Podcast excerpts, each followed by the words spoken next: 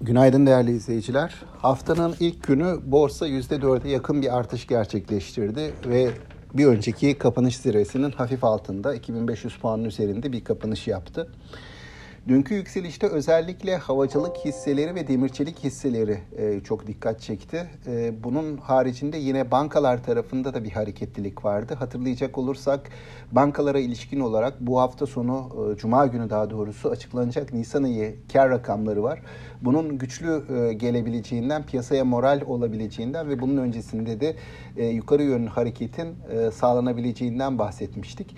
E, bu yönde olumlu bir sinyal oldu dünkü banka sektör hareketliliğiydi. Bunu da not alarak belirtelim. Bugün e, piyasanın ilgileneceği konuların başında e, iki, ilk çeyrek büyüme rakamlarının açıklanması geliyor. Bunun haricinde yine Cuma günü e, daha önce de belirttiğimiz gibi enflasyon verisi e, açıklanacak ve finansal piyasalar bunun etkilerini fiyatlamaya çalışacaklar.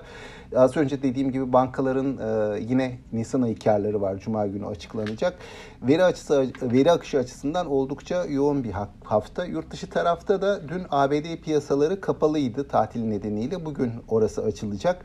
Yine e, baktığımda yurt dışı tarafta ılımlı eğilimin, destekleyici eğilimin sürdüğünü söylemek mümkün. Bu gerek yurt dışı tarafın olumlu havası gerekse yurt içindeki dinamikler endeksi yukarı yönlü sürüklemeye devam eder diye düşünüyorum. Dolayısıyla bugün de yukarı yönlü bir açılış bekliyoruz. Tüm izleyicilere sağlıklı, bol ve bereketli kazançlı günler dilerim. Yeniden görüşmek üzere.